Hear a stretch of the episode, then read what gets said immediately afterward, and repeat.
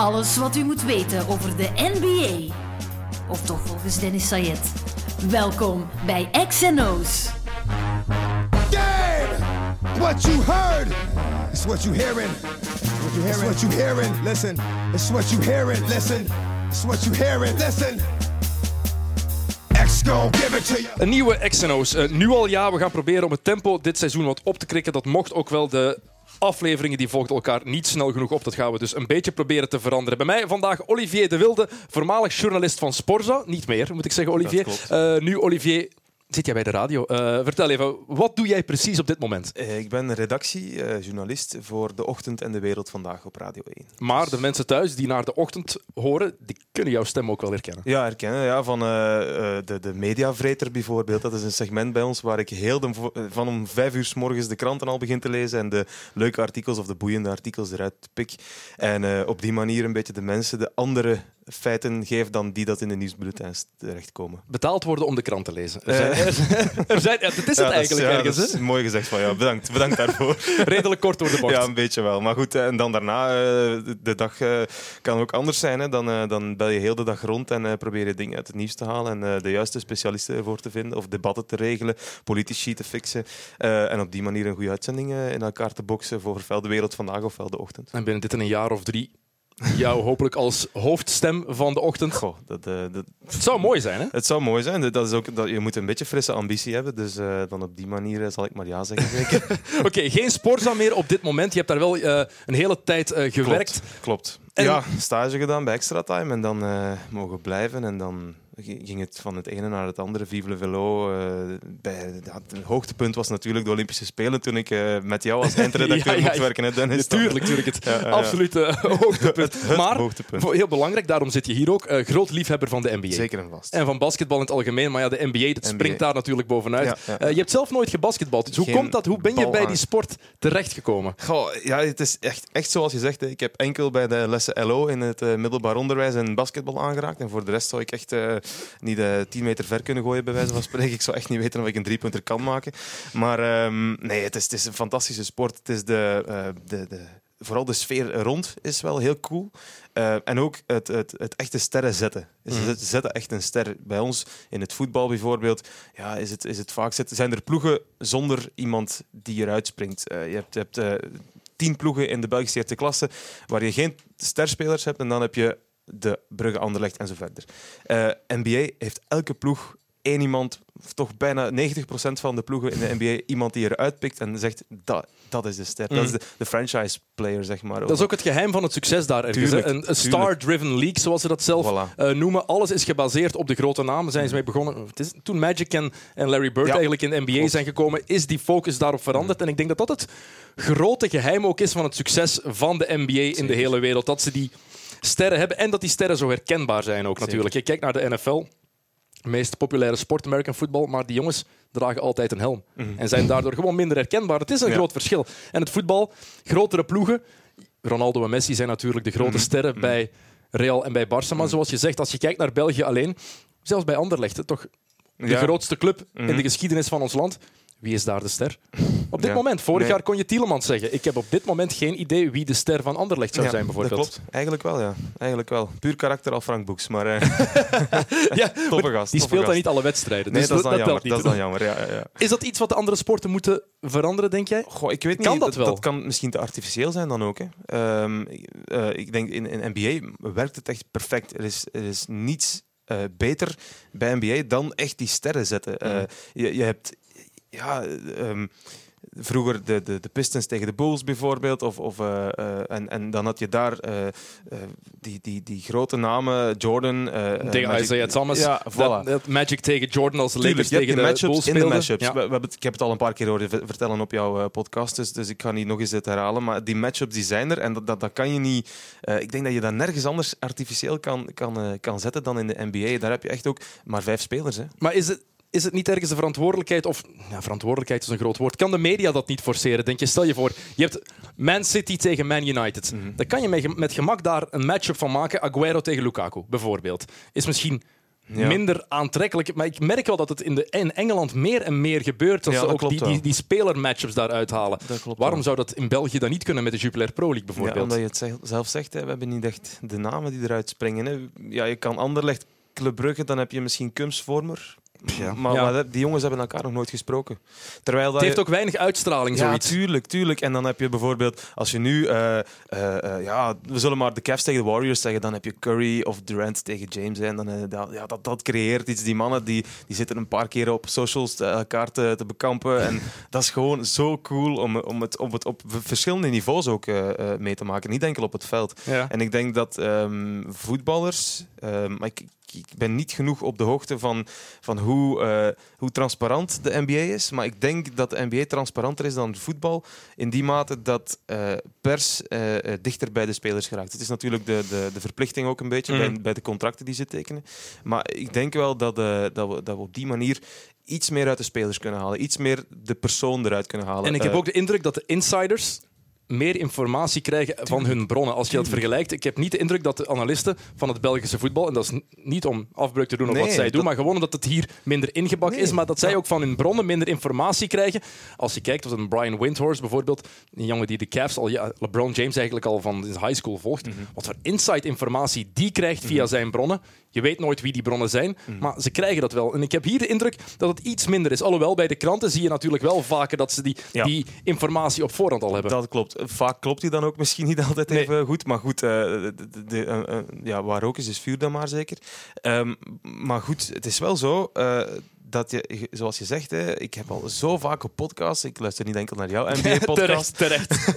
Dat ik zo heel vaak hoor dat iemand echt gewoon een tactische beslissing van een coach... duidelijk van de coach zelf heeft gehoord.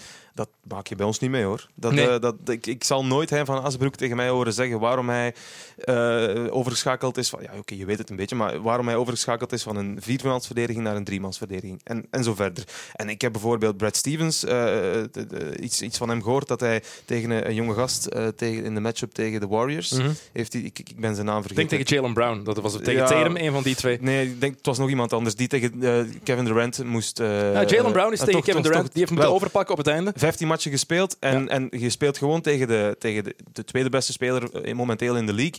En doe maar, hè. Ja. En ik ga jou niet afbreken als je fouten maakt. Hey, kijk, goede coach. En straf dat je dat toch weet als journalist. Dat je zoiets te weten komt. Dat je die onderlinge conversatie te weten kan komen. In de voetbal zou je nooit gewoon. Het mooie is ook natuurlijk, je kan... Na de wedstrijd in de kleedkamer zijn heel veel NBA-spelers die daar geen fan van zijn. Laat dat duidelijk zijn. Ze vinden dat een beetje vreemd. Ja, een beetje... Als je daarover nadenkt, is het ook vreemd. Ik heb daar zelf al genoeg gestaan.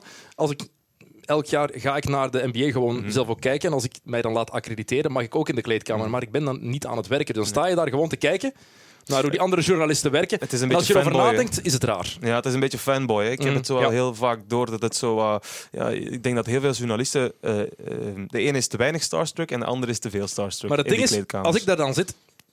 Ik ben niet die fanboy die handtekeningen wil of zo. Maar voor mij is het interessant om te zien hoe ze... Stellen. Als ik journalist ben, zou ik vragen stellen. Maar het is ook interessant voor mij dan op zo'n moment om te zien hoe die interactie tussen bepaalde jongens is. Of hoe ze met de pers omgaan, hoe ze kijken naar de pers. En dat zijn de dingen die ik interessant vind.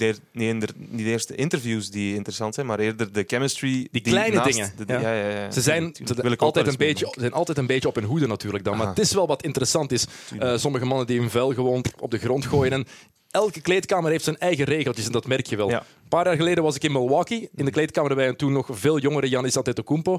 Dat is heerlijk om te zien hoe die letterlijk de microfoon overpakt van een journalist en zelf het interview begint te doen. En, fantastisch. Dus dat zijn dingen die je niet meer kan. Vroeger kon dat wel in België. En heel vaak, ik veronderstel dat dan ook, heel vaak dat je persoonlijkheid op het veld ziet terugkomen in de kleedkamer. Antetokounmpo lijkt een heel toffe gast en een jonge kerel. Hè. En dan, inderdaad, zo blijkt dat dan ook in de kleedkamer. Hè. Vind jij dat er genoeg aandacht voor de NBA is in ons land? Als liefhebber zeg ik van niet.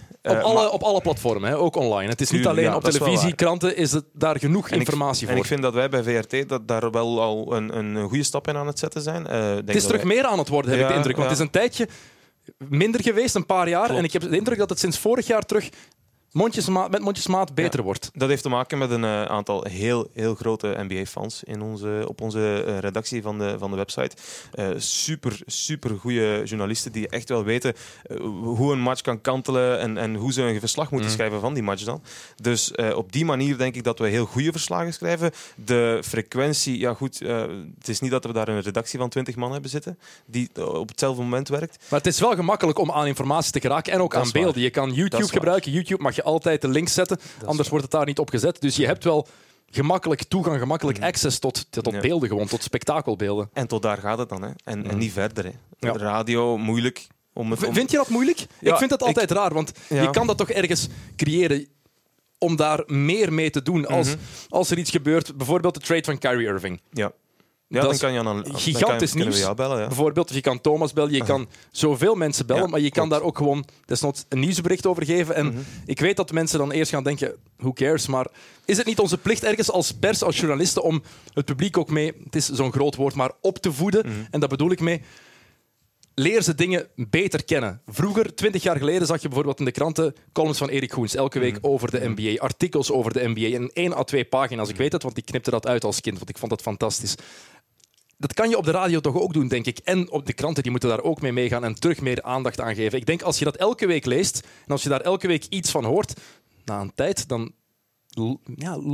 wekt dat je interesse wel, denk ik. Ja, misschien komt die gewenning wel. Hè, maar je moet het natuurlijk... Ik versta de argumenten aan beide kanten. Aan de ene kant is er... Ja, dat is de plas over. Hè. Dat is Amerika. Hè. Het is...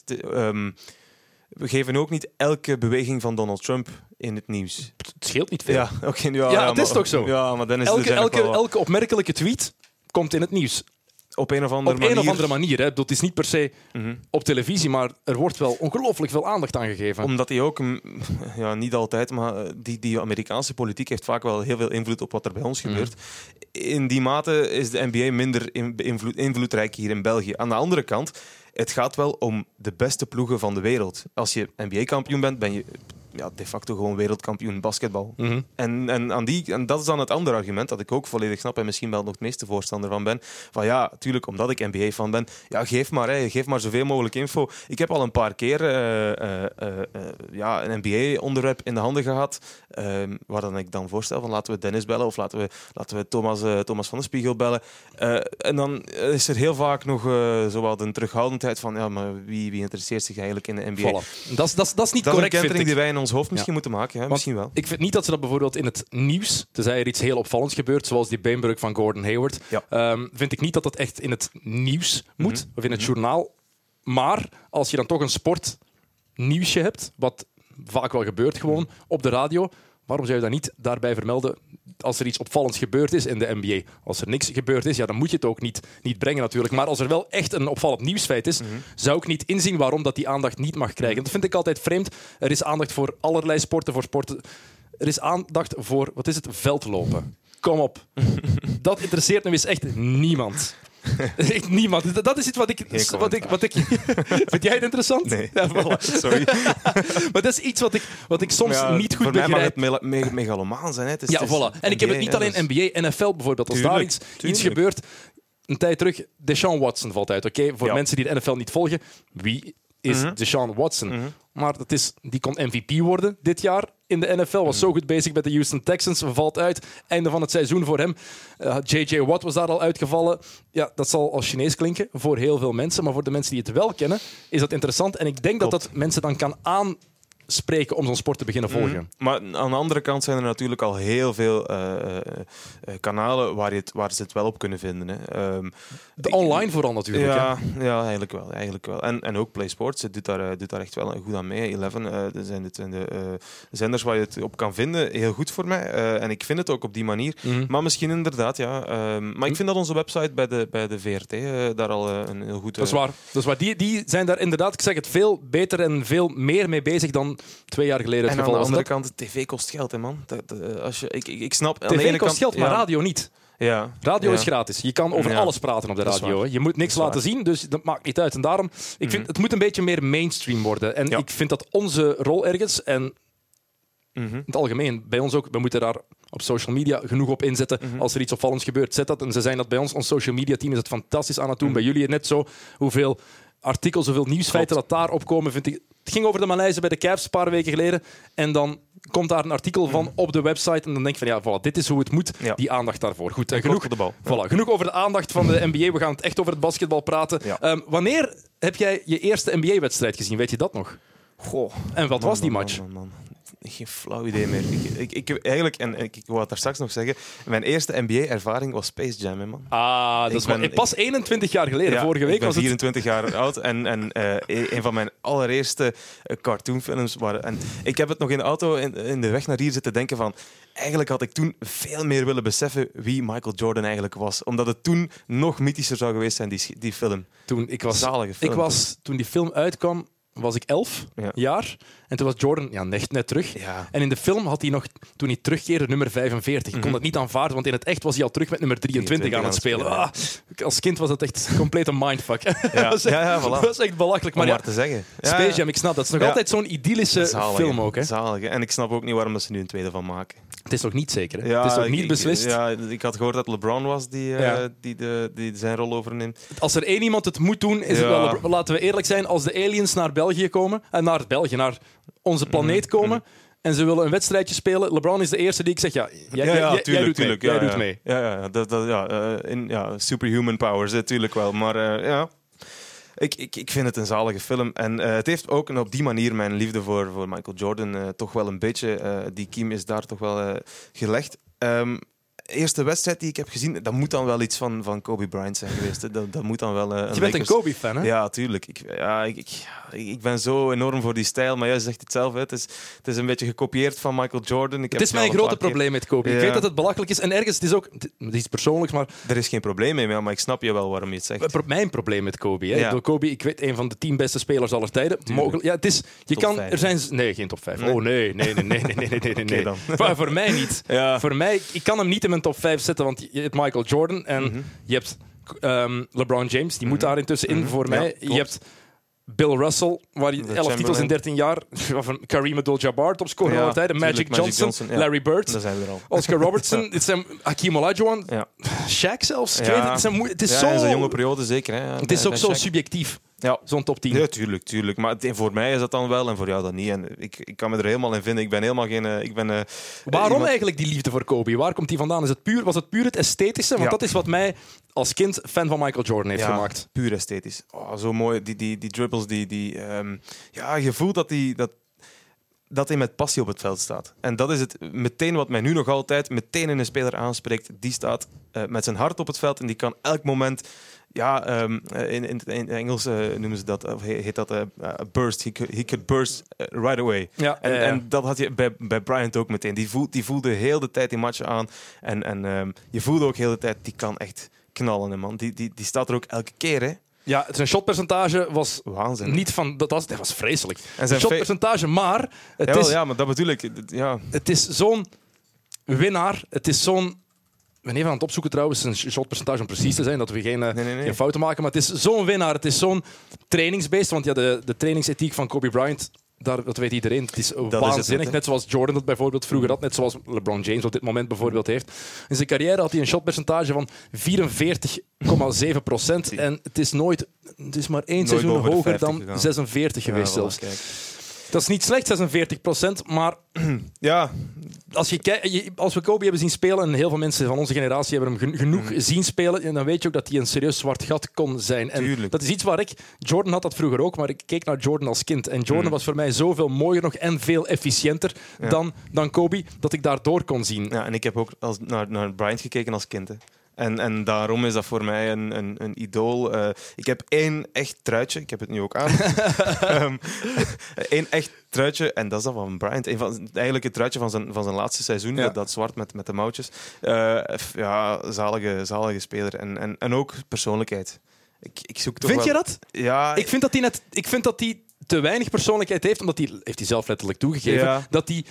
Nu hij gestopt is, meer en meer. Nu komt de echte Kobe meer boven. Ja. Maar tijdens zijn carrière, hij gaf interviews zoals Michael Jordan ze gaf. Hij gaf dat letterlijk toe dat hij dat bestudeerd heeft. Dat hij wou klinken zoals Jordan. Hij praatte zoals Jordan. Had de ingesteldheid van Jordan. En ik ben de grootste Michael Jordan-fan, maar ik ben ook wel fan van mensen die uniek zijn. En dan vind ik dat jammer. En dan kijk ik nu naar Kobe, wat hij nu allemaal zegt en doet, en denk ik...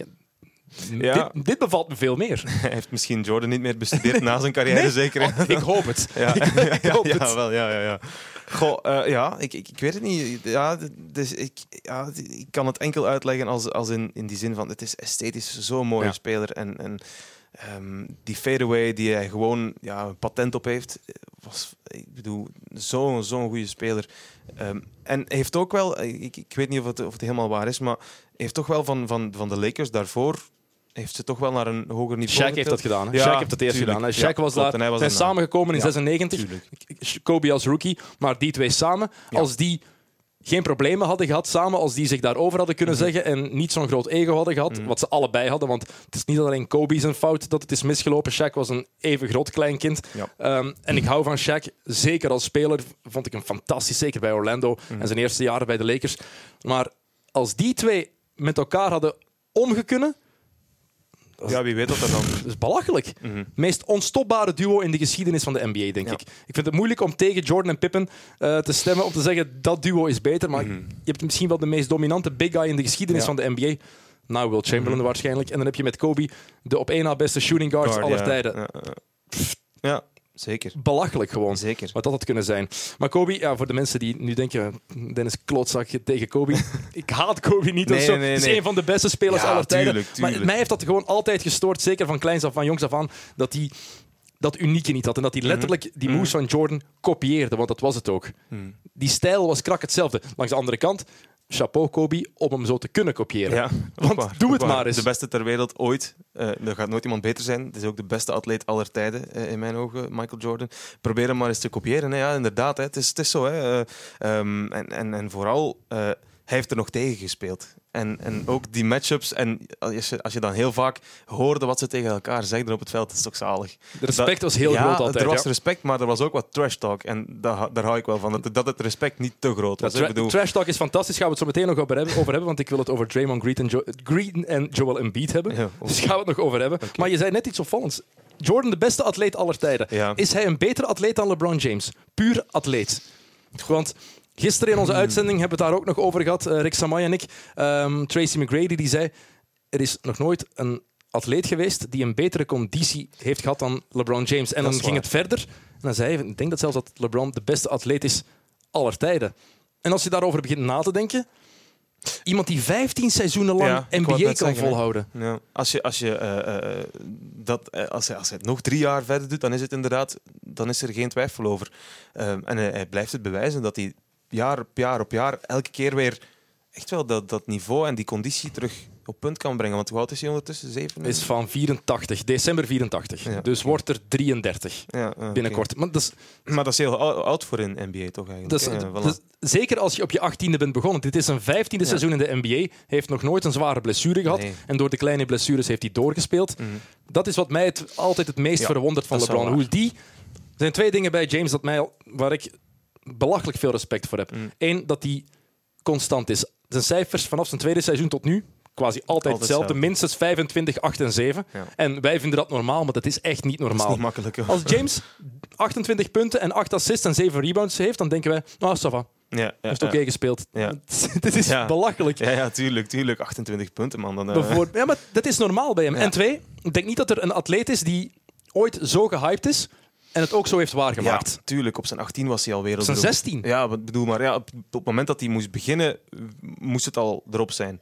Als je dat nu aan Markel Fultz of Lonzo Ball vraagt... Nu is er al zowel wat... Ik merk het bij mezelf ook. Hè, iemand die op Facebook een reactie postte met een filmpje van Lonzo Ball in zijn wedstrijd, dat hij geen punten had. Toch geen goede koop van... Of toch geen goede keuze. Had ze een beter Markel Fultz gekozen. Mijn reactie was meteen... Jongen, kalm. Het is wel een rookie, hè. Ja, voilà. Maar ik denk toen, bij de hype die er rond LeBron James was... Het was The Chosen One. Het stond letterlijk zo op de cover van Sports Illustrated. Bijna Jezus die een basketbal vastpakte. Zo werd hij inderdaad bekeken. Hij was de second coming van Michael Jordan. Tenminste, hij zou de opvolger worden. Hij heeft dat helemaal waargemaakt. En wat ik het strafste vind... 17 jaar staat hij ongeveer in de spotlights nu. Is er iets slecht dat we over hem kunnen zeggen? Buiten de decision, dat fragment dat hij beslist om naar Miami te gaan. Ja. En als dat het ergste is uit je carrière... Ja. Voor het succes kiezen, superteam, Maar dat is het enige. Nee, tuurlijk. Nee, helemaal niet. Nee, ik ben ook niet tegen... Ik ben niet...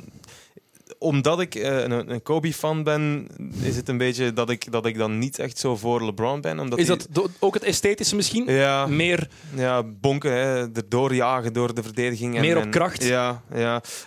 Daarom dat ik ook Curry een zalige... Dat is de beste shooter aller tijden eigenlijk. Ik bedoel, we moeten eerlijk zijn. Er is niemand die zo waanzinnige shots kan maken. Gewoon als je één iemand moet vanaan de middenlijn laten gooien, dan is het toch altijd Curry. Altijd Curry. Voilà. En daarom, en dat is dat esthetische, dat onmogelijke. En bij LeBron lijkt het ook heel vaak zo vlammen gewoon. Het is subjectief natuurlijk. Hè? Ja, tuurlijk, ik heb daar met heel wat maten al discussies over gehad die wel van die stijl van LeBron houden. Maar, het is, maar ik snap je helemaal. Zoals een Kyrie Irving bijvoorbeeld. Het is misschien wel de mooiste speler die ik ooit in levende lijf heb zien spelen. Wat die met een bal kan, dat is fantastisch, hè? Belachelijk. Ja, ik, ook een van de weinigen die ik... Want ik heb al één match live gezien. De Brooklyn Nets tegen de Cavaliers toen, vorig jaar. Of 2 jaar geleden, sorry. Irving, zalige speler. Ja, een beetje, je hebt het al vaak de vergelijking met Hazard gemaakt. Hè. Echt zo een die... Ja, ineens, hè? Oh, man. En nu ook opnieuw bij de Celtics. Oh, zo'n mooie speler. Ja, mooie speler. Ik ben ook... Want Kyrie Irving, ik erger me soms mateloos aan hoe hij verdedigt. Dat ik in de finals bij de Cavs vorig jaar dacht ik soms echt... Come on, Kyrie. We willen meer dan 5 wedstrijden. Maar dan doet hij zo'n dingen in aanval en dan vergeet je dat meteen. Omdat het zo ongelooflijk mooi is. Goed, Kobe-fan. Ben je dan automatisch ook een Lakers-fan? Nee? Ja, nee. Zeker nu niet meer. Ja, ik weet niet. Succes-supporter. Ja, nee. Ik ben ook nooit echt een Lakers-fan geweest. Het is echt... Eigenlijk teams aan zich ook niet echt. Ik ben eerder voor de spelers. Ik ben nu gigantische fan van Ben Simmons. Waanzinnige speler. Kyrie Irving nu, Steph Curry, Klay Thompson, Kevin Durant. Ik noem er nu 3 op van de Warriors, omdat dat misschien dan, als je dan toch één team moet kiezen, ben ik dan een Warriors fan misschien. Maar het hangt bij jou echt wel samen met de speler. Je geeft dat ook eerlijk toe. Tuurlijk. Maar ik ben te weinig. Ik heb nooit zelf gebasketbald. Ik ben er ingerold. En ik ben archief beginnen bekijken, want ik ben 24, wat weet ik van Jordan, wat weet ik van Magic Johnson, Will Chamberlain, ik moet het allemaal opzoeken op YouTube. En ik doe dat dan ook wel, maar op die manier kan ik nooit echt een team kiezen van vroeg af aan. Dus dan kies ik maar voor de spelers en dan moet ik daar ook eerlijk in zijn. Dan. Ik denk dat er heel veel mensen zo zijn die het niet willen toegeven. Bijvoorbeeld nu... Hoeveel Cavs-supporters zijn er? Als je dan hen vraagt... Waar komt dat vandaan? Dat is LeBron, puur LeBron. Ik snap dat ook wel. Hè. Dat is helemaal... Je mag dat doen. Hè. Ik veroordeel dat totaal niet. Maar ik vind het dan grappig dat je doet alsof je een diehard Cavs-fan bent. Kom. Terwijl als ik je vraag wie is Mark Price, dat je... Mark wie? Brad Daugherty. En als je een Cavaliers-supporter bent, ken je die 2 namen, bijvoorbeeld. Niks. Idem bij de Warriors. Ik weet het echt niet. Maar ik weet wel dat het nu echt... fenomenale ploegen zijn. De Warriors, het is toch altijd een genot om te zien. Hetzelfde bij de Celtics nu op dit moment. De Celtics zijn op dit moment de beste ploeg in de NBA. Zeker, en dankzij één ding, dankzij een defense, wat er bij de Cavs op dit moment bijvoorbeeld niet is. Want een offense is nog niet 100%. Maar nee. En de Warriors bijvoorbeeld, die zijn ook nog belangen niet 100%. Want als je kijkt hoeveel keer dat zij een achterstand moeten ophalen. Ja. Het is... Ja, nu, gisteren ook weer tegen de Nets. Het is, met momenten denk ik echt, snap ik niet wat ze aan het doen zijn bij Golden State, maar je denkt ook, 3 jaar op rij finals, je moet nieuwe uitdagingen vinden en dat merk je ergens ook wel. Ze hebben een hele korte zomer gehad, tenminste 2 maanden vakantie. Als je zo'n slopend seizoen hebt, als je 3 jaar op rij tot in juni hebt gespeeld, meer dan 100 matchen, dat komt aan, dat is waar. Maar die Celtics, het is logisch dat het daar nog even zoeken is. Ik bedoel, nieuwe ploeg nog altijd. Irving. En allemaal jong, hè? Behalve dan Irving, maar ik weet niet hoe... Irving is 25. Ja, ik kon net zeggen. Maar hij heeft al meer ervaring. Horford is de enige veteraan. Die zit al in zijn 11e jaar in de NBA. Voor de rest is dat een piepjonge ploeg. Jaylen Brown, Tatum, zalige ploeg. Hè? En vooral een goede coach die goed is met jongeren. En het ook weer opnieuw bewijst. Hè? En het is een ploeg die ook gemaakt is om de Warriors te verslaan, heb ik de indruk. Heel lang, heel atletisch. Ze hebben het gedaan, dus. Ja, maar het is daarom ook volgens mij dat Danny Ainge die ploeg zo heeft samengesteld. Ze weten dat als ze ergens willen geraken... Ze moeten voorbij de Cavs. Altijd voorbij LeBron gaan. Maar ik denk dat op dit moment geen probleem mag zijn. Ik weet nooit meer tegen LeBron. Ik heb dat 2 keer gedaan de laatste jaren in de playoffs. Bijvoorbeeld in 2015, zijn eerste jaar terug in Cleveland, dacht ik de Bulls gaan de finals kunnen halen. Had ook gekund als de referees die time-out van David Blatt hadden gezien in wedstrijd 4. Dat is nog een beetje diep, hè? Ja. Nee, totaal niet. Daarvoor, dat bot trouwens echt af. Fan zijn van een ploeg als journalist, er zijn er sommigen die het hebben. Moeilijk, bij mij is dat totaal weg. Idem, echt. Ik ben nog altijd de grootste fan van de Bulls toen ik studeerde. En toen ik, maar nu is dat echt...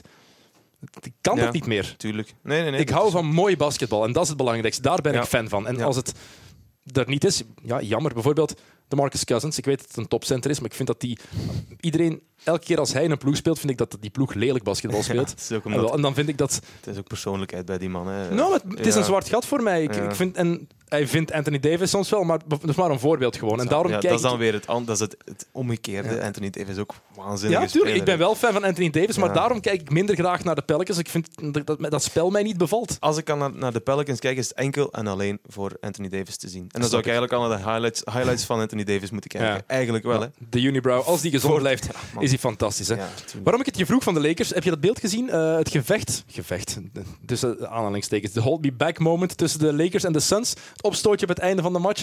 Lonzo Ball die beslist om gewoon weg te lopen. Hij ziet dat gebeuren, kijkt even om en wandelt gewoon, wandelt gewoon weg. Het is geen probleem. Wandelt gewoon weg, maar het is toch straf. Lonzo Ball, dan staat hij op het terrein met zijn nieuwe ploeg en weigert hij om zijn... bewijzen ook, en dat heeft hij blijkbaar niet door. Ik weet het niet. Ik denk dat hem echt niet door heeft dat hij nog zich moet bewijzen. Voilà, we hebben het hier even snel opgezet. Lonzo Ball loopt hier, je ziet opstootje, komt en hij trekt er zich niks van aan. En ze vragen hem achteraf van waarom heeft hij dat niet gedaan. Hij zei, goed antwoord eigenlijk, it's the NBA. They're not really fighting here. I ain't trying to get no technical foul. Ja, dat is waar. Ja, dat is goed gezien. Maar aan de andere kant is het iets te laconiek misschien. Hè. Ik vind het belachelijk van Lonzo Ball. Ik snap dit ergens, maar... Als ploegmaat, zeker als je die adrenaline voelt van een wedstrijd, sta erbij bij je ploegmaat. Je moet niet beginnen duwen en zo, maar je gaat wel... Tuurlijk. Ik ga toch kijken dan. Tuurlijk. Uit mijn eigen leefwereld. We hebben van het weekend tegen een ploeg gespeeld. Ook op een gegeven moment een slag in de 16. Ik speel voetbal. Een slag in de 16 en iedereen daarop. Hè, maar... En ik ben zelf ook iemand... Ik had net geel gekregen voor het zagen bij de schets. Ik zelf ook. Ik moet me dan inhouden, want ik kan even goed rood pakken. Hè, maar ik ga er toch naartoe. Hè. Ik ga toch zijn arm pakken. Ik ga toch proberen te discussiëren. Om voor je ploegmaats op te komen. Je zit toch in die match. Ja, en hij blijkbaar niet. Ja, ik vind dit ergens een bewijs dat hij niet genoeg motivatie inzet heeft. Dat hij hier... niet genoeg mee... dat hij niet betrokken genoeg is in die ploeg. Eigenlijk wel. Zo lijkt dat. En dan dat signaal geeft hij op die manier. En dan heeft hij afgelopen nacht weer een triple-double. En dan is het ineens Lonzo. 11 punten, 16 rebounds, 11 assists. Ik denk dat we gewoon geduld moeten hebben met die gast. Want zijn mentaliteit is gewoon heel onduidelijk. Het lijkt alsof hij niet geëngageerd is, dat hij er geen zin in heeft. Maar ik denk dat het meer schijn is dan iets anders. Ik denk echt dat hij al... dat hij er al is. En dat is het probleem dat bij heel veel jonge spelers... Ik weet het niet dat het geval is. Want in UCLA was het ook zo. Dat is gewoon hoe hij, ergens hoe hij speelt. Past, maar ik vind wel dat hij te passief is ook. Daar is al genoeg over gepraat. Ja. Dat moet iets aan veranderen. De Lakers. Je ziet de Sixers graag spelen, zei je al. Ben Simmons. Ben Simmons die... Ik vind het straf dat ik begin er misschien te snel over. Maar Ben Simmons en Joel Embiid zijn... op het veld en naast het veld gigantische tegenpolen. Ja. Ben Simmons, rustige gast, duidelijk een zeer intelligente kerel. En Joel Embiid is... flap uit, extravagant. Maar ook op het veld, hè. Het is keiharde center. En dan Ben Simmons, die heeft ook zoiets van Kobe Bryant, vind ik. Ja, dat esthetische toch. Hè. Het vloeiende. Ja, hij is ongelooflijk vloeiend. Hij gaat erdoor. Hè. Hoe hij naar de basket... Ik snap wat je wil zeggen daarmee. En in combinatie van die twee, ze vinden elkaar toch maar. Hè. En wat ik fantastisch vind aan de ingesteldheid van Philadelphia dit seizoen, en dat komt door Simmons en Embiid, ze willen met niemand vriendjes worden. Hè. Nee. Het kan ze geen zak schelen. Ze willen iedereen verslaan. En als ze daarvoor vijanden moeten maken, doe maar. Als je kijkt naar... de Sixers toen ze tegen de Warriors speelden. Embiid en Draymond Green, hoe die aan het trash-talken waren. Ik hou daar enorm van. En dan na de match heel poeslief over elkaar. Maar omdat ze ook... Ze weten, ze schelden elkaar uit, maar ze weten, het is in de wedstrijd. En ze zijn allebei slim genoeg om te weten, als het afgefloten is, klaar, normaal. En dat blijft niet hangen. En dat maakt het geweldig. Het is part of the game. Hè? En op die manier... hebben ze die stap gezet. Die jonge gastjes van de Sixers zijn nu echt wel stappen aan het zetten naar een heel goed team in de conference. En ik denk, ik weet niet of ze het gaan kunnen blijven volhouden. Ik weet het niet. Het is nog vroeg. Het is nog vroeg natuurlijk. Ze zijn nog lang. En natuurlijk, aan de andere kant, Markel Fultz moet er nog bij komen. Ja, maar Fultz... die schouder... Ik geloof nooit dat het echt een schouderprobleem is. Ik denk echt dat het mentaal is. Het is mentaal. Ik denk echt dat het mentale probleem is. Wat ik trouwens leuk vond van het trash talken, het is nog voortgegaan na de match. Hè. De Instagram-post van Joel Embiid, die, wat had hij weer gepost?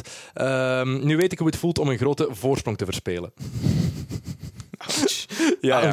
Even een kleine steekje voor Draymond Green. Maar het is tof dat de Sixers ook ongeveer terug goed aan het worden zijn, dat ze jong en getalenteerd zijn. Het is leuk dat de Knicks zich focussen op Porzingis. Dat die echt gewoon die hele ploeg in handen krijgt. Daar hebben ze op tijd... Ik heb iemand horen zeggen... you can't give away or trade a player too soon. En bij Carmelo is dat echt wel gebeurd. Ze hebben niet te lang gewacht. Vind je dat? Ik vind dat ze veel te lang gewacht hebben. Maar dat komt door Phil Jackson. Hè? Omdat hij achterlijke...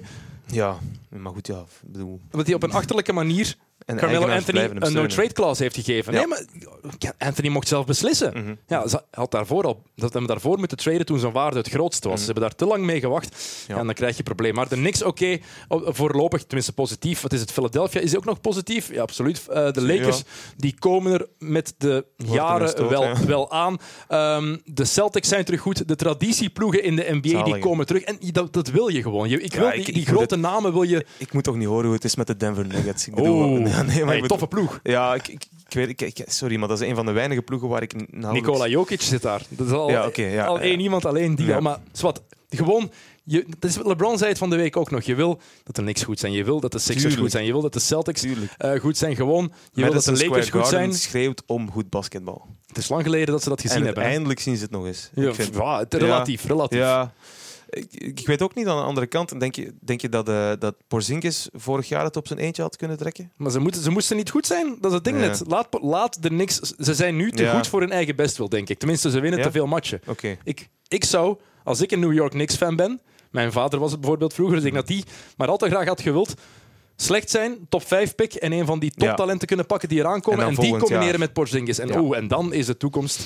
Nu zijn ze misschien te goed nu gaat het weer zo'n negende of tiende draftpick worden als ze de playoffs niet halen. Dat is zo net niet goed genoeg, denk ik. Dus ik weet het niet. Ik vind dat moeilijk. Maar wat wel het geval is met die ploegen ook, en dat maakt het leuk, al die ploegen hebben jonge talenten die aanspreken. Zalig, en vooral die het publiek ook aanspreken. Embiid en Simmons bij Philadelphia. Lonzo Ball, Brandon Ingram bij de Lakers. Porzingis bij de Knicks. Kyrie Irving, Brown en Tatum bij de Celtics. Dat is wat het zo aantrekkelijk maakt. Zeker. En dan kom ik meteen bij het begin, want het zijn weer de spelers die het dan aantrekkelijk maken. Ja, voilà. Ja, het is echt zo. Hè. Moest ik nu... maar op dit moment, hè, op dit eigenste moment, Ben Simmons, vind ik echt zalig. Maar wat ik straf vind aan Simmons is, je weet dat hij geen shot heeft. Ja. Iedereen weet dat. Ja. Iedereen geeft hem 2 meter. Ja, hè? En toch raakt hij in de paint en scoort hij. Hoe kan je die nu niet tegenhouden? Straffe speler. Echt straffe speler. Ik vind het echt een lust voor het oog. En ik denk ook dat het nog niet op zijn... Uiteraard is hij nog niet op zijn top. Dus wat moet dat dan nog geven? Hij moet eerst nog leren shotten. Ja. Stel je voor dat gebeurt. Ja, maar dan, als hij nog een shot krijgt, dan is het gedaan. Ja maar dan gaat hij de transfer... En we zijn nog 1 jong talent trouwens. Eén jong talent. Er is zoveel jong talent nu. Giannis Antetokounmpo. Ja, tuurlijk. Maar nog eentje. Die gast is nog maar 22. Hè? Zot, hè? Het is belachelijk. Is Giannis voor jou op dit moment de MVP? In de NBA? Goh. Het is moeilijk, hè? Maar voor mij is er 1 naam die er bovenuit schiet. En het is niet Giannis Antetokounmpo. Dat is een moeilijke. Ik weet het niet. Ik denk... Ik wil... Maar ja, ik heb het... Ik vind het een moeilijke, Dennis. Ik vind op dit moment Harden eigenlijk. Voilà. Dat is de man die er voor mij inderdaad ook bovenuit steekt. Wel, James Harden. Maar het is zo... Ja, het is altijd Harden. Ja, hij verdedigt niet, dit en dat. Maar het is... Oh, man. Maar hij verdedigt niet, maar hij leidt de Rockets wel naar het beste record in het Westen op dit moment. Heeft hij ondertussen eigenlijk? Ik bedoel, het is toch waanzin? 31,6 punten per match, 4,8 rebounds en 9,9 assists per wedstrijd. Hij leidt de competitie. Nog 1,7 steals. Verdedigt niet geweldig, maar hij leidt... De NBA in punten en in steals per match. Er is 1 speler geweest die dat ooit gedaan heeft. Die, op het einde van het seizoen, dat was Nate Tiny Archibald. En dat is way back. Oh, sorry. Way back. Dus ik wil maar zeggen, wat Harden aan het doen is met die ploeg, het is waanzinnig. Chris Paul, die maakt niet uit of hij erbij loopt of niet. Chris Paul heeft nu 3 matchen gespeeld. Maar... Ja, het heeft natuurlijk ook te maken met de Phoenix Suns. Maar als je na 1 helft 90 punten kan maken, dan denk ik dat er echt niet... Dat doen er niet veel na. En dan vooral... Niet veel na. Het was op 3 na hoogste puntenaantal in 1 helft ooit. En dan kwam Chris Paul nog maar net terug uit blessure. Dat is ook al niet 100% fit. Dat is toch waanzin. Ik denk dat het beter is voor hen dat Paul niet veel speelt. In het begin, ja. Harden moet alles daar leiden. En ik heb de indruk dat Harden... Hij moet ook dat gevoel houden dat hij het allemaal leidt. En dat hij geprikkeld is door hoe hij vorig jaar in wedstrijd... Was het 6, denk ik, tegen San Antonio afgegaan is als een gieter. Hij was echt slecht. Dat blokshot van Ginobili op hem daar op het einde. Maar je ziet nu een nog meer gedreven Harden. En deze ploeg is ook meer gemaakt... Rond hem. Nee, ik denk dat ze meer gemaakt zijn om het de Warriors moeilijk te maken. Ik denk dat zij de Warriors nu echt kunnen challengen. Tweede jaar het systeem D'Antoni, ze kennen het beter. PJ Tucker daarbij. Wie is dan? Al-Farouk Amino. En Luka Mbamute is daarbij gekomen. Dit is wel een ploeg. Ja. Trevor Ariza is er nog altijd. Eric Gordon, die start nu en het netje kapot aan het knallen is. Ja. Dit is een ploeg die als ze beginnen scoren, hebben ze net laten zien, zoals je zei, 90 punten tegen Phoenix. Ik denk dat Golden State het daar echt moeilijk mee kan hebben. Daar gaan ze het heel moeilijk mee hebben. Ja, en ik wil het wel zien. Ik weet niet wanneer dat die wedstrijd is, maar ik ga ze sowieso op mijn agenda zetten. Maar, maar in een playoff-serie, ik denk in 7 matchen, zij zouden wel eens 4 keer van Golden State kunnen winnen. Kunnen. Ja, ja. En dat is de eerste keer dat ik dat denk, sinds Durant erbij is. Ja. Daarvoor dacht ik, in 100 jaar kan een ploeg. Ja. En is dat dan door de komst van Chris Paul, denk je? Totaal niet. Gewoon omdat die ploeg... PJ Tucker erbij, een Mbamute erbij. En hoe Harden aan het spelen is. Jonge spelers. Voilà. Ja. En hangt er vanaf hoe Paul welke rol hij gaat krijgen.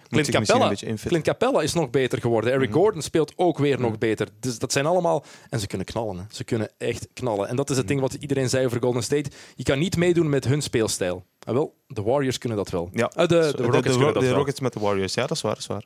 Nee, zeker en vast. Goed, van Houston wil ik naar OKC. Dat is een ploeg die jij niet kan doorgronden op dit moment. Ik vind dat moeilijk om te zien. Ja, oké, Melo buiten beschouwing gelaten, maar het duo Paul George en Russell... Ja, waarom lukt dat eigenlijk niet? Ik vond ze net beter toen Melo geblesseerd was en ze die twee samen waren. Voilà. Maar ja, nu loopt die oude man... Sorry dat ik het zeg. Loopt er weer tussen en dan... Ja, ik weet niet. Ik denk dat hij echt op het veld en naast het veld een stoorzender is. Ja, op het veld vooral vind ik ergens een zwart gat. Maar ik denk dat het ook niet evident is om met Russell Westbrook samen te spelen. En niemand wil dat gezegd hebben, omdat het de MVP van vorig jaar is. Maar het is nog altijd wel een gast die zijn stats wil, die daar echt wel voor gaat. Ja, die triple-double echt wel wil. Hè. Ja. Kevin Durant is met een reden weggegaan. Met redenen. En Westbrook was één van die redenen, hoor. En wat was zijn beste seizoen als hij alleen speelde? Van Russell? Van Westbrook? Ja. Als hij alleen speelt, inderdaad. Omdat hij dan kan doen wat hij wil. Voilà. Ik denk dat het nu opnieuw in zijn hoofd is. En 2 jaar geleden was het enkel Durant. En dan moest hij maar met één iemand rekening houden die wel fantastisch is en waar hij nog wel iets aan had. En nu komen er 2... die op hetzelfde niveau als hem zo wat ongeveer worden geplaatst, dat toch de nieuwe sterren die hem moeten helpen. En hij denkt wellicht in zijn ikzelf van... laat me nu maar gewoon alleen doen. Hè. Laat me wat jonkies rond mij en ik doe het wel. En we komen er wel zo. Maar nu met 2 mannen die ook denken dat ze het wel kunnen. Zo, ja. Ik denk dat het zowel in zijn hoofd zit dat hij te weinig steun misschien krijgt van het bestuur. Ik heb een lekker contract gekregen. Ja, en het bestuur, Sam Presti heeft wel Paul George en Carmelo Anthony binnengehaald. 2 All-Stars. Meer kan Presti niet doen met het materiaal dat hij had. Maar met Westbrook wat het ook is... Want iedereen bezaagt altijd over de defense van Harden. Ik ook. Westbrook is even slecht in defense. Ja. Het lijkt alsof hij... even hard zijn best doet, maar je moet er maar eens op letten hoe hij in screens blijft hangen en voor steals gokt. Gokken en reachen, dat betekent niet dat je goed verdedigt. Het is niet omdat je 2 steals per match hebt, dat je een goede verdediger bent. Tuurlijk, en ik denk dat daar vaak over gekeken wordt. Ja, dat is het net. Hè. Ik denk dat heel vaak dat wij hem beoordelen op zijn stats. En omdat hij rebounds heeft, omdat hij assists heeft... En denken wij dan ook maar dat het daarom ook zijn steals heel goed zullen zijn en ook zijn blocks... Staat los van elkaar, hè? Voilà. Maar dat is de scorebordjournalistiek misschien, hè? Omdat zijn stats, omdat die triple-doubles goed zijn, moet het een allround goede speler zijn. Maar dat denk ik dus blijkbaar niet. Nee, dat staat echt los van elkaar. Vooral triple-doubles, offensive stats. Maakt niet uit, als je 2 steals per match hebt, betekent niet dat je een goede verdediger bent. Betekent gewoon dat je voor steals gaat. En als je 38 minuten speelt per match, dan heb je veel mogelijkheden om dat te doen, om daarvoor te gaan. We hebben het over de grote ploegen, de grote namen gehad. Zijn er nog dingen voorlopig dit seizoen waar jij van zegt, dat vind ik voorlopig echt fantastisch. Dat springt er echt uit voor mij. Kan een speler zijn, kan een ploeg zijn, kan één moment zijn dat je dit seizoen hebt gezien. Want we zijn nu, wat is het, ongeveer 17 matchen ver. En Pistons, hè man? Er is al zoveel gebeurd. Straf dat die daar staan. Pistons. Ik vind het straf dat die gewoon tweede staan. Ik heb gisteren ook de Raptors even gezien. Ja... ziet er weer goed uit. Hè. Ik vind het wel een... Lowry en de Rosen. Ja, de Rosen. Maar de Rosen, ja, toffe spelers. Hè. Dat zijn ook zo hele esthetische, niet de grootste in mijn ogen. En dat vind ik wel een toffe ploeg. En ik vind het tof dat ze ertussen staan. En ik hoop dat ze het blijven volhouden. Maar dan vooral de Pistons. Ja, ik vind het straf. Ik heb ook iemand horen zeggen dat ze teruggaan naar hun roots. Dat ze het opnieuw keihard verdedigen. En dat ze don't give a... over wat je mensen... Je mag vloeken op deze podcast. Don't give a fuck about what people's opinion. En ik denk echt dat ze echt die klik hebben gemaakt. Van we gaan weer terug naar de Pistons van de jaren 90. Die ingesteldheid, we gaan keihard knallen. En zeker de jaren 80 toen de Doomars en Isaiah Thomas en Lane Beer. En 2004 ze hebben een titel gewonnen met defense. Ben Wallace, Rasheed Wallace, Tayshaun Prince, Chauncey Billups, Rip Hamilton... Het was defense first. Ja. En je ziet dat inderdaad. Dat is een van de geheimen. Avery Bradley die daarbij is gekomen. Misschien wel beste perimeterverdediger. Kawhi Leonard is nog altijd geblesseerd. Dus de beste perimeterverdediger op dit moment in de NBA. Andre Drummond speelt veel beter. Ineens wil hij die bal niet meer. Vorig jaar wilde hij die bal in de post krijgen en wilde hij die move maken. Nu pick and roll, doen wat hij goed kan. Balletje krijgen, springen. Meer moet hij niet doen. Balletje krijgen, dunken. Dat is alles. Ja. En Tobias Harris is een all-star op dit moment. En dat had niemand zien aankomen. Ja. Ik vind het echt straf. Ik had niet gedacht dat Detroit 11-5... Ja. Ze hebben 7 van hun laatste 10 matchen gewonnen. Dat heb ik in 100 jaar zien aankomen. Nooit. Nee, tuurlijk niet. Ik weet niet waar je ze had gezet. Ik weet niet, kan niet uit de playoffs. Ja. Ik had ze zelfs niet in de playoffs gezet. Voilà. Maar ja, dan kijk je Miami, Charlotte, die had ik daar wel in gezet. En die zijn voorlopig niet echt aan het presteren. Bulls. Bulls. Nee, maar ik wil maar zeggen, er zijn toch nog een paar traditieteams die het niet waarmaken. Ja, nee, maar de Bulls gaan voor Marvin Bagley III volgend jaar, rookie die uit Duke gaat komen. Week, laat ze daar maar voor gaan. Ik hoop het toch. Of ze gaan voor Luka Doncic ook mogelijk. Ik hoop het toch. Ja. Ik vind het leuk dat die grote ploegen... dat die progressie tonen. Als je nu kijkt, Chicago, Atlanta, je weet op voorhand al, als je een match van die twee opzet, de kans dat ze voor een leuke match zorgen is zo miniem. Ja. En Chicago is echt... je moet er maar eens 1 match van kijken, dat doet nu eens echt pijn aan de ogen. Ze hebben 3 matchen gewonnen en ik snap nog altijd niet hoe dat gebeurd is. Het is echt een kutploeg. Dat is wel waanzin dan eigenlijk. Het is echt een kutploeg. Ja. Bobby Portis heeft zijn ploegmaat in het ziekenhuis geslagen. Die twee zijn nu al 2,5 week terug aan het trainen. Die hebben nog altijd niet gepraat met elkaar. Ze staan al 10 dagen terug samen te trainen. Team chemistry is goed. Het zit daar echt fantastisch. Maar echt, kiezen zij voor de jeugd of niet? Ik bedoel, ze hebben Jimmy Butler net buiten gegooid. Tenminste, die hebben ze weggetrade. Heel slim altijd, je beste speler wegtraden. Zeker als je daar maar niks voor terugkrijgt. Die het wel goed doet. Hè. Ja, Minnesota topploeg. Dankzij Butler, vind ik. Want als hij er niet bij is, dan... was die ploeg hetzelfde als vorig jaar. Alleen, hè? Maar Towns en Wiggins, maar die twee verdedigen niet. Twee verdedigen niet, ook al is daar Tom Thibodeau. En dat is wel het geval als Butler op het terrein staat. Hij vindt het niet erg, wat Melo bijvoorbeeld niet kan. Kan Jimmy Butler wel, om zijn shots op te offeren voor het best wel van het team. En ik heb de indruk dat Butler de ploeg echt beter maakt. Is Butler ook niet de snelste speler in transition? Dat is mogelijk. Ik heb zoiets horen vallen dat hij echt het snelste hup terug heel snel...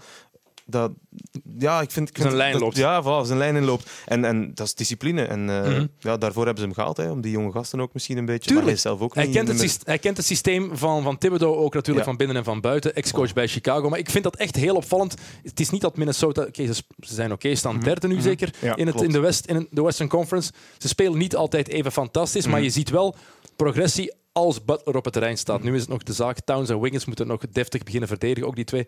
Want dat is een team, je kan ongelooflijk leuke matchups krijgen in de playoffs. Tuurlijk.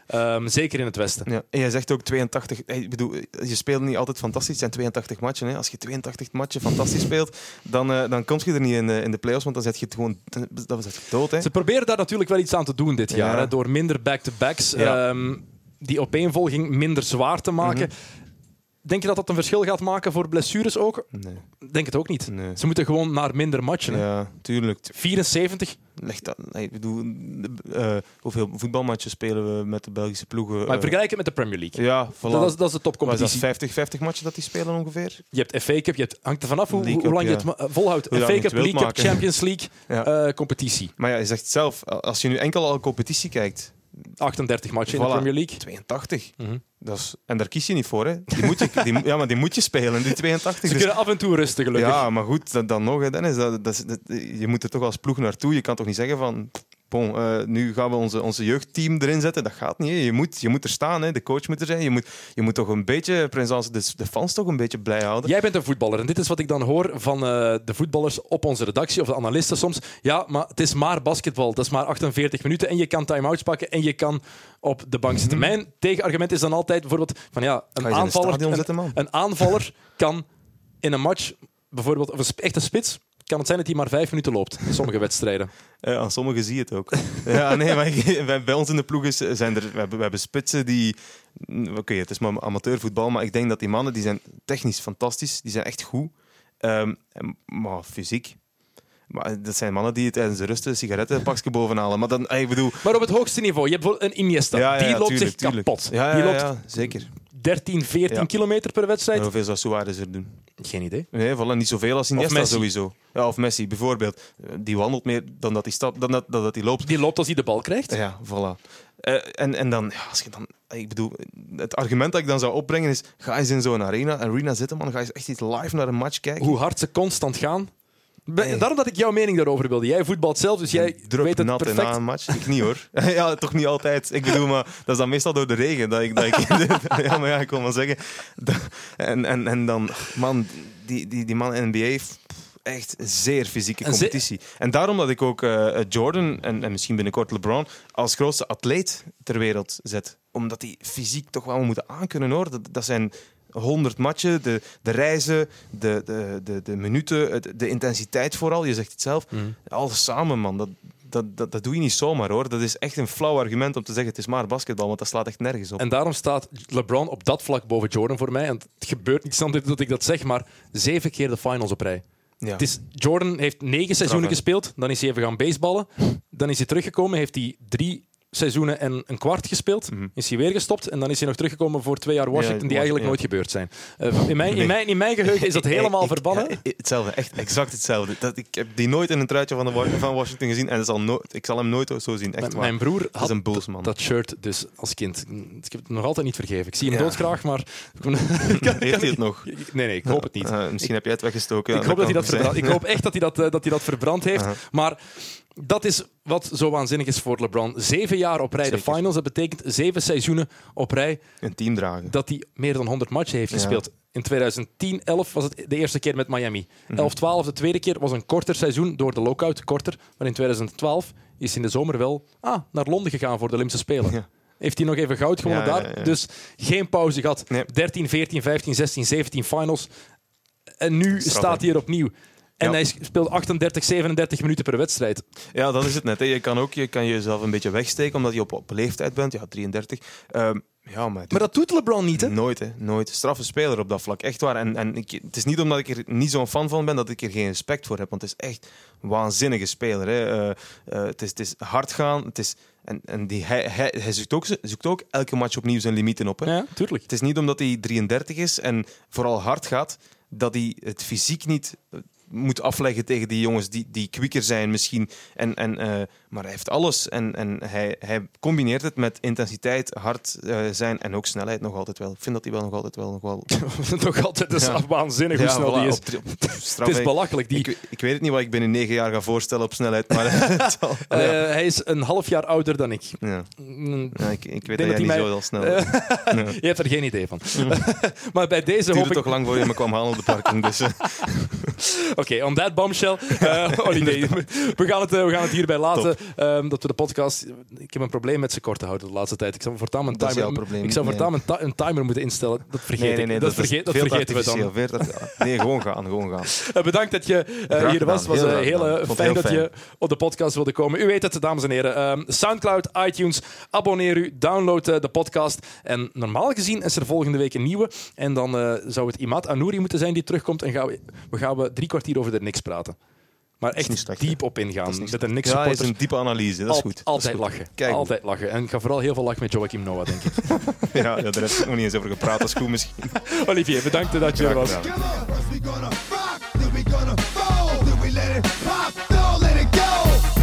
Give it to you. He gon' give it to you. Ex gon' give it to you. He gon'